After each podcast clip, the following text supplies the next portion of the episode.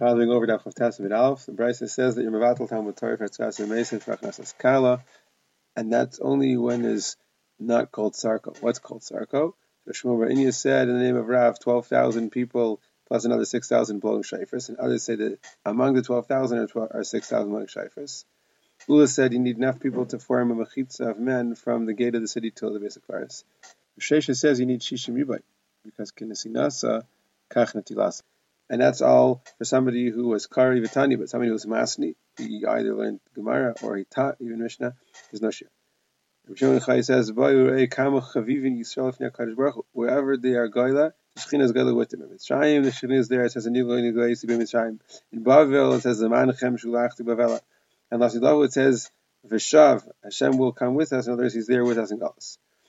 In Bavel, where is the Shechina? It's in the Beis Knesset, a Hutzal, in the Beis Knesset, the Shaf V'Yasiv. Sometimes here and sometimes there. Abayi said, I have Schar coming to me because when I'm within the Parasa, I go there. Wood Shimon Levi were in the Beis Knesset, the Shaf V'Yasiv, and the Shechina came and they left. Rosh was there and the Shechina came and he didn't leave.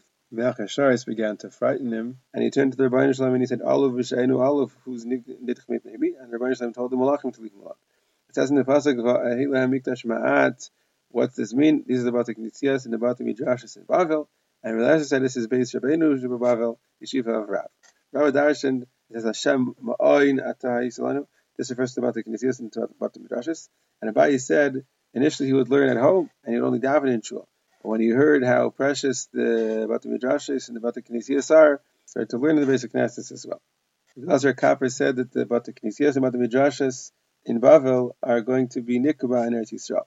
Because it says, Yavo, that Harzavar and Har Karmel who came to be to Matan Torah were Hukman Eretz Yisrael. So it was a kal vachomer. If those mountains that only came to learn Torah Lefisha were Hukman Eretz Yisrael, so the Batam Yashes where they're Marbitz Torah all the time, certainly they will be Hukman Eretz Yisrael.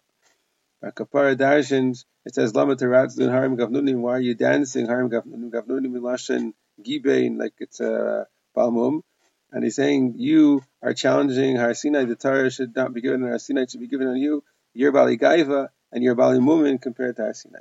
So from here, Rashi says you learn that uh, Bal Gaiva is considered a Balmum. It says in the Mishnah not to make a shul into a kapandaria. What's a kapandaria? It's Kishma, Rava says. It's instead of being makif adari, instead of being makif this row of homes, Eyol Baal go in here. That's kapandaria. Rava said if there's a path there initially and they built the shul on top of the path, you can continue to use the path.